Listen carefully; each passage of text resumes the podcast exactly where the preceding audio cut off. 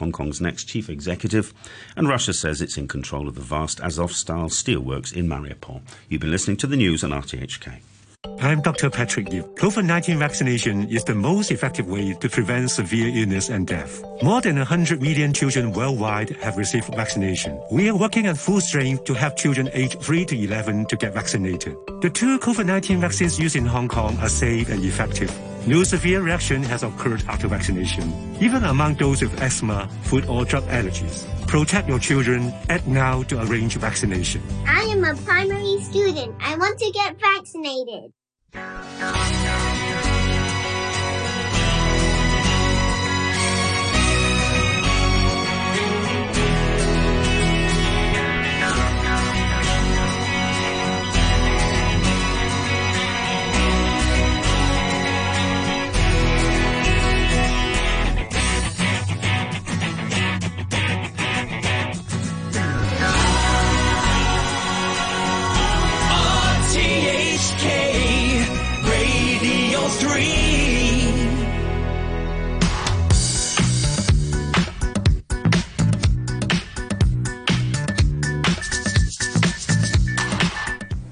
Morning and welcome to The Week on 3. I'm Christy Lai. I hope you're having a great start to your weekend. And just maybe, it will include a trip to the cinema. A real one. Our movie critic James Marsh raved about a new release yesterday on Morning Brew. That's pretty rare, as you'll know if you listen to him regularly. Let Marshy help you make a weekend plan right now, as he tells you all about what he thinks could quite possibly be the best film of actress Michelle Yeoh's career. Everything Everywhere All at Once stars Michelle Yeoh as Evelyn, who is a middle aged Asian American immigrant living in uh, Southern California. Yeah. Uh, she runs a laundromat. She has a rather meek and uh, subordinate husband, played by Ke Huy Quan, who we'll get back to in a minute. Uh, her elderly father, played by the great James Hong, is uh, becoming an increasing burden.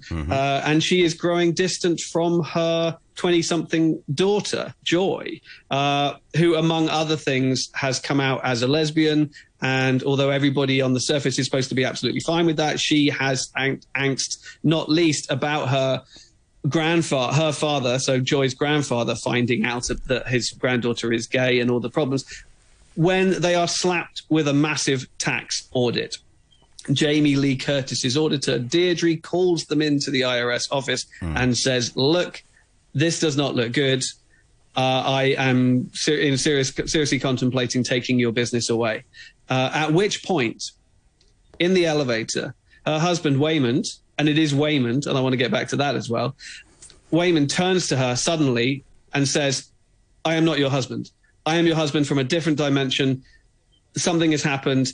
We need you to help us restore order to the multiverse, save the world. Uh, and you have no choice but to, and you've got to do it right now. Otherwise, the entire world is going to come to an end. Evelyn is like, wait, what? Come again? and then what you get is this movie that is essentially part sort of The Matrix and part uh, sort of MCU movie. And it should be pointed out that this movie is produced. It's got nothing to do with the MCU whatsoever, but it is produced by Joe and Anthony Russo, who did direct um, Avengers: Infinity War and Avengers: Endgame, and, and are, are very much part of the uh, the architects of the MCU. But what this is, this is about a woman being faced with the opportunity to connect with every alternate version of herself. She is uh, said to be the worst version of herself, and that is why they have turned to her for help because the only way is up, essentially. She is positioned that she can now access through the multiverse every different version of herself, draw from their experiences, draw from their powers, and she comes across alternate versions Great of herself concept, con- isn't it? or connects with versions of herself, one of which is a martial arts expert, one of which is a sort of Hollywood style celebrity, uh, one of which is a, it's not a sushi chef, it's more like a sort of Mongolian barbecue chef. All of these different versions of herself she is able to make contact with, draw upon, and utilize in order to save the universe from essentially this apocalyptic conundrum that, that is that is this clash between her and her daughter. So it is kind of mind-boggling in its setup, but incredibly lucid and clear in its execution. It's not one of these movies where you're just supposed to, oh yeah, just believe it. You know, you've often told me that before. No point explaining it, just go with it. Well, because there's kind of no science involved. Yeah. This isn't this isn't like I have a time machine, come with me. Yeah, How does yeah, time yeah. travel work? We don't have time to explain that. This is purely just there are a number of different realities. Okay. and you know which is which is a, a premise that we have been obviously introduced to many times not least through the MCU with like Spider-Man and Doctor Strange and what have you but also with films like uh, Rick, you know with shows like Rick and Morty and E- and what have you Is this somehow easier to grasp for the layman in some bizarre way? I can't speak for you but for mo- most people yes it should be fine Okay. Um, so what they what they say is basically every little choice, life choice you have ever made, every relationship you've decided to pursue or not pursue, Yes. has obviously a ripple effect, a butterfly effect, and will cha- and changes everything, creating an infinite number of different universes, different mm-hmm. realities, parallel dimensions, and all of those exist. All of those exist side by side, and what this film allows Evelyn to do is reach through and access all of those. So what you have at the center of it, you have a family drama just about the the intergenerational or the cross generational uh, connections that are becoming frayed and are, and are untethering her entire reality, her entire world. You also have an incredibly uh, creative, imaginative, mind bending sci fi fantasy movie. You have a martial arts action movie. Uh, you have a wild, bizarre hybrid comedy at play. Anyway, I thought Everything Everywhere All at Once is fantastic. It's one of my favorite films of the year so far. It's incredibly Good. imaginative. It's it's hugely entertaining. It gifts Michelle Yeoh arguably the best role of her career. It's Really? so multifaceted. Wow. It's so multifaceted. Um, there are so many great sort of movie references in there as well. There's so much absurdity. Uh, there's so much pathos. It really kind of is this kaleidoscope, this smorgasbord, this cocktail that has it all and finds the perfect balance. Go see it. It's finally out here. It's been it's been a rave in the US ever since it played at South by, and uh, it's here now. Do not miss the chance. See it on the big screen. See it with an with an audience. It's great. Praise indeed from our movie critic James Marsh. Everything, everywhere, all at once. Speaking about the weekend, if you enjoy something outdoors and happen to enjoy some rather artsy exhibitions, I might have just a thing for you. The French May Arts Festival is making a return, and on Friday, Xavier Ma, the general manager of the festival, and dancer Joseph Lee joined Saudi Usmani on the 123 show, where they gave an update on the activities and events taking place between now and June, from exhibitions to films and even food. I'm sure there's something bound for you. Today, uh, um, yesterday actually, because we, we did an, uh, um, an opening yesterday. Uh, st- it's starting the French gourmet market, and I know it's so popular. And uh, even this morning, I saw on Instagram so many people attending the French gourmet market at Central Market. So it's the first time for for French May uh, to um, to have this event happening in this very uh, important monument in Hong. Kong. So people could uh, enjoy purchasing wines, uh, cheese, and all French gastronomy. And I know that you like it. Yes. I do. But French art is not exclusively gastronomy. And uh, since Art Basel and, and Art Central uh, is starting next week, so I really recommend to uh, to visit all the exhibitions uh, with the French May. So um, we have many galleries participating in the festival. So and uh, for example, this Saturday it's a South Side Saturday in Wong Shu So many galleries are invited to do some events. So I really uh, recommend you to visit exhibitions uh, with Sin Sin Gallery, Boogie Woogie Photography Gallery. And uh, in Central, we have Opera Gallery, who is uh, uh, starting today uh, uh, an exhibition with a, a French painter. So it's very interesting one. We also have um, a gastronomy so exhibition I mentioned. Uh, we also have a very meaningful um, talk uh, online. Uh, it's a heritage. It's all the relation between China and Versailles, um, a very important monument in great. France uh, over the years. And uh, What else? I think I mentioned many things already. Yeah. Yes, there's just so much there. Now, obviously, um, we can go to the French May website and all the list of the programs are there and stuff, but it sounds amazing. I mean, and we have got some beautiful weather as well. I mean, the humidity hasn't taken over as yet, so it is a fantastic time to do that.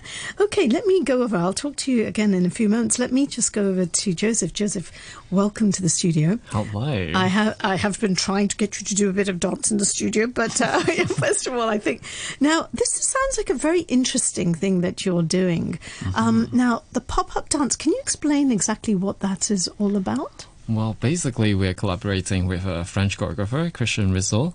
And then, uh, because it is not in Hong Kong, and then we are actually, there are five local artists that will be doing a work on their own, but then under the guidance of Christian.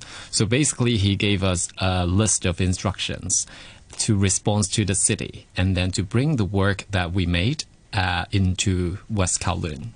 So I think is uh, and it will happen in the uh, I think it's outdoor area. We we are not sure about the location yet, Okay. but then um, yeah. So basically, we will have five short pieces by five local artists in collaboration with them. You being one of them. yes, I will be. So basically, you are you were told the day before as to where you have to go. Yeah. Yes. And and then you got to think about given that location in your mind. Then you have to think about designing a dance sequence for ten minutes. Yeah. Well, basically, we will make a dance sequence before that, but Uh-huh. then we we are not given the information of the location Okay. until the day before. Okay. So that we will have to adjust our dance according to the exact situation in that location. Okay. So how difficult is that? Well, I think it is quite challenging, I would say, but then it's also very interesting because like five local artists are quite uh, innovative and mature enough to adapt to the environment and quite experienced in that. So, um, but I think because Christian deliberately asked for that, and I think this is one thing that he mentioned quite often is about negotiation. So, like as an artist, you have to negotiate with your surroundings. So for me, it's a very interesting idea to keep the performance alive because we're doing it like outdoor with the people around us. But then you have you are not just doing what you are told to do, but then you have to be responsive to the environment and also the people around you. So I think the uh, the really short notice of the location really gives you that alertness and anxiety. I, I, it gets the adrenaline flowing, doesn't it? I suppose that's the whole exciting part of it. Yeah. So, for instance, um, you know, I, I mean, I'm not. I don't know much about dance, but obviously you're the expert. Right. But like, if you were given a location Mm-hmm. and then you have, um, there's there's kind of lots of plants and flowers and things in that location, but there's also water, perhaps. Mm-hmm. So when you adapt your dance, like you know, what kind of changes would you make? Like, so you know, right now you must be speculating as to Right. Mm-hmm. where you're going to do this, right? So what kind of things are in your mind? Well, basically, I think this structure or instruction gives us really great range of freedom that we can choose. And i think this is also the trust that we built because most of us has um has not worked with christian before but then we attended his workshop a few years before so we kind of know each other's practice and preferences so that's why he kind of also gives us the freedom to choose and adapt and change when we are actually in that location it's hard to say like what exactly Yeah. that we will change It but then this is also the exciting part of it Yeah, yeah. So now, um, is it going to be like? Oh, th- There's going to be five of you. Are you going to be doing it at a set time, or are you going to be repeating it? Is it just the one-off thing that people have to make sure that they get to to watch? Well, uh, we will do it over the weekend. There will be several shows uh, Mm-hmm. doing it uh, in one day, so that we will be like doing uh, repeatedly, like over and over again. so I'm sure that would frame. change as you as you do it each time, won't yeah, it? the for you? daylight and then different temperature, different people, and then yeah, I think the experience is going to be interesting for the audience and also interesting and a bit challenging for us as well. But I think yeah, it, it would be a fun experience, and uh, we haven't really designed the, for example, the sequence and, or the the timing of who will do first, but then Mm-hmm. it will depends on the process that we will be doing later on. That was Xavier Ma and Joseph Lee on Friday's 123 show. If you would like to know more about the events taking place, go check out the website at FrenchMay.com. If you are passing by the busy streets of Hong Kong and come across some eerie looking all white bikes beside the roadside, these are in fact not an art statement, but something to commemorate those who have lost their lives in road accidents. To tell us more about this meaningful project is transport writer and broadcaster James Ockenden, where he shared with us how this project came about. Well, it's a, it's a memorial. Uh, it's a memorial to the cyclists who died last year because normally every year we have a ride of silence, which is um, like an annual service, I suppose, for, for deceased cyclists, people who died in bicycle crashes. Right. Um, there's been a lot of crackdowns on that lately, uh, even before the pandemic. But uh, with the pandemic, last year there was a very heavy police presence and, and really the whole thing got shut down. Right. So I decided, you know, let's do something. I'll do something as an individual and make these memorials, eight memorials to the eight cyclists who died. This is your Um, idea, right?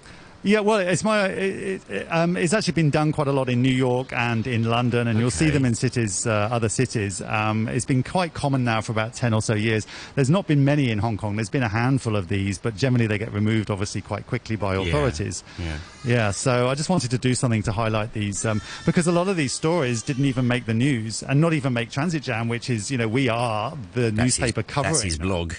That's yeah. That's my uh, that's the website for you know we're covering road safety and we still miss four of these because they're not making any kind of noise in, in police reports or anything. So I think that's a, that's a shame. And each one is a real tragedy and preventable. Yeah. And I think we've got to highlight some of these issues. Yeah. Uh, there was an article about this in Hong Kong Free Press this morning, which you've probably seen. Um, Yeah. I'm wondering if you picked up on any of the comments, or any any listen. I mean, everybody was approving, but I just wondered if any of them struck you. Um, I haven't actually seen the comments. I just saw the story this morning. I've had quite a few messages. Um, quite a few people say that the vehicles first uh, thing of the government is really a problem, and that you know if they're cyclists, they're not getting the attention they deserve.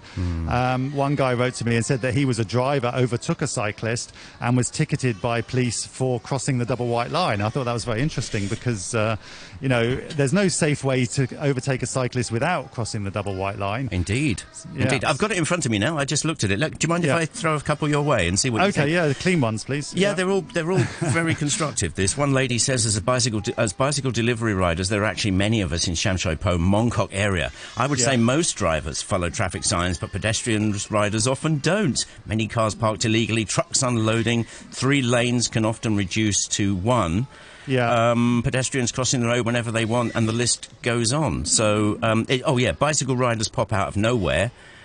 Well, yeah. I mean, so there are some riders, especially those on, on the pure electric bikes now. They seem to not take any care about of the people around. Are they the them. ones that look like cycles, but in fact, Yeah, they look like cycles, and I, I think it's very interesting. And I hope someone studies this. Is that if they haven't, if they're not pedaling, I feel they're l- a not lot cycling. less cautious. Uh, uh, yeah, but I think they, they don't care so much. and they go like the They- wind. These things. They do, they do, and I think you know if people aren't actually pedaling, they're not taking as much care of, the, of their surroundings, Makes and sense. we do see that they just shoot out.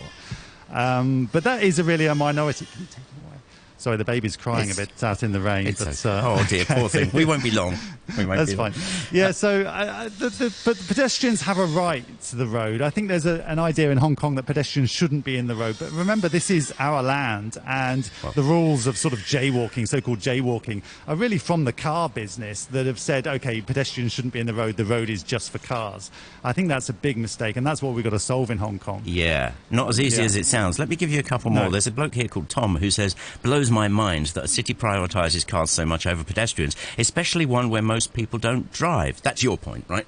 Yeah, yeah, exactly. I mean, most, yeah, so only 25% of families have cars, um, but the problem is that's growing because cars are pandered to. So there's, that's growing very fast. And we're going to reach the point where really the roads will become unsafe to even walk on or cycle on because of the number of cars. So- There's an interesting one here. It says, totally agree that Hong Kong needs to drop its car-free mentality. Cars kill, not bikes. Well, not bicycles. Let, taking us back to the, the electric bicycles. um, Yeah. that slightly is a bit of a caveat in that guy's comment, isn't it?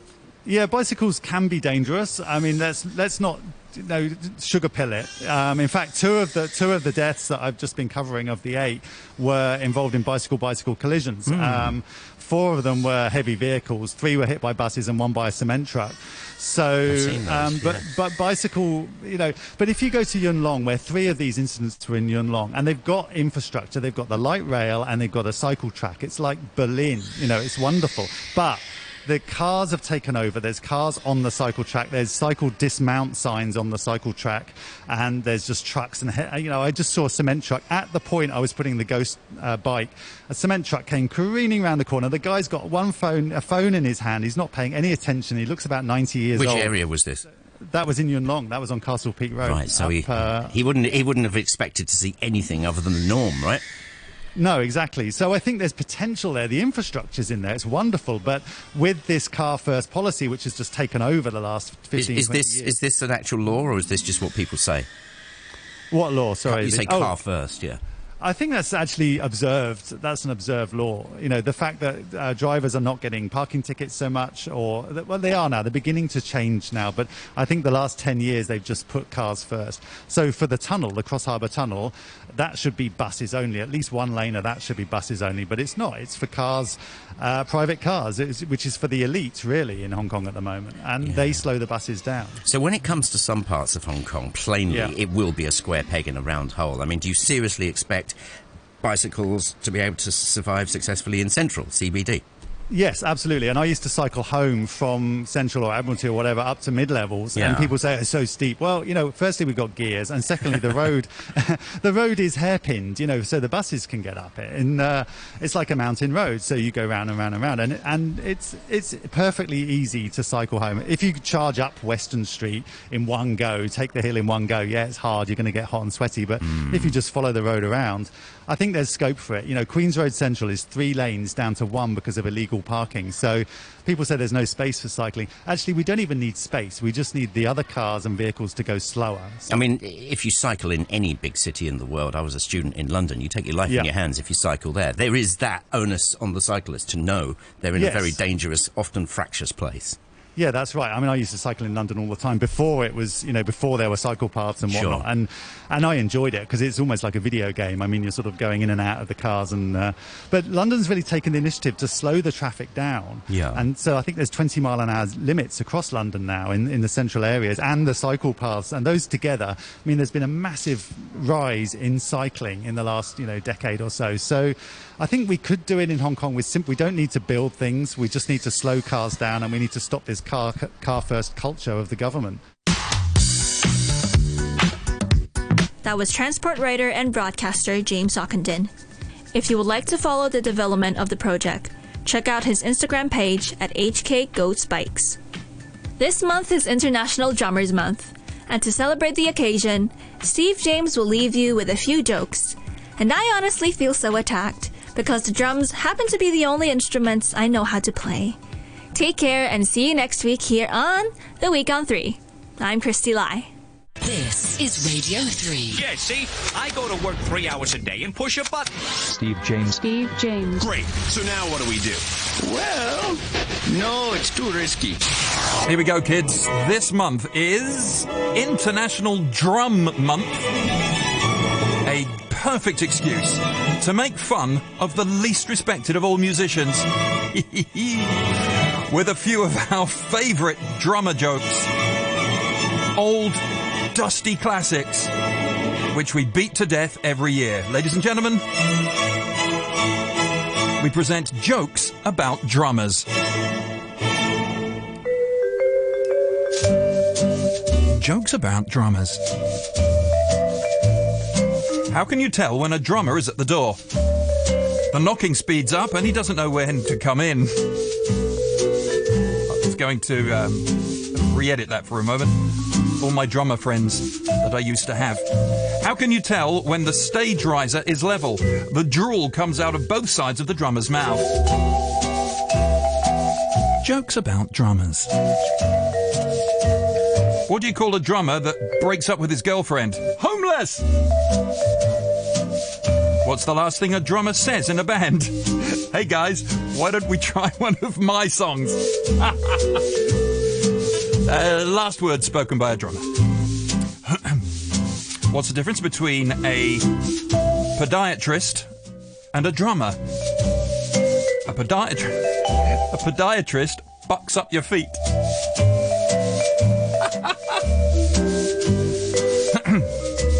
and finally, jokes about drummers. Best to last. What do you call someone who hangs around with musicians? That's right. Radio 3. This is the Steve James Wireless Program on Radio 3. You know this. Oh, the factories may be roaring with the boom a like a zoom a like a wee.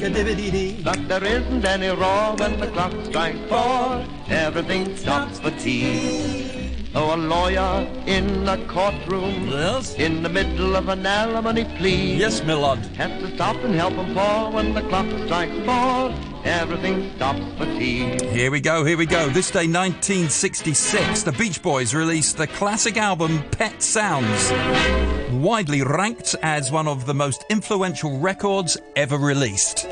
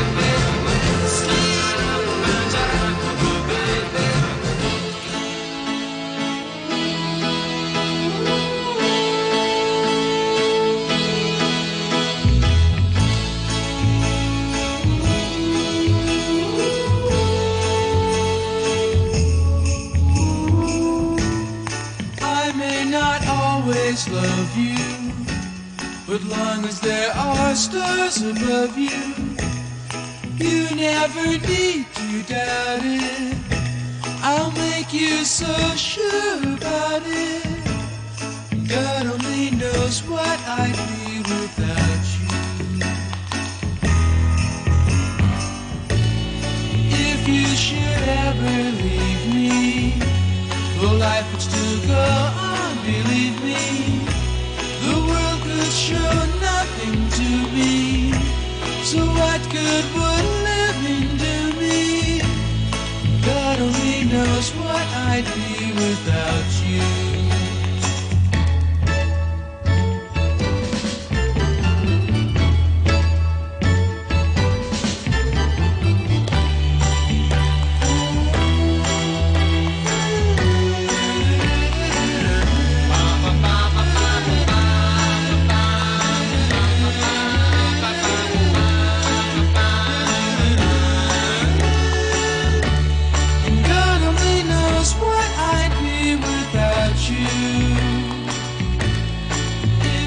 should ever leave me, the life would still go on.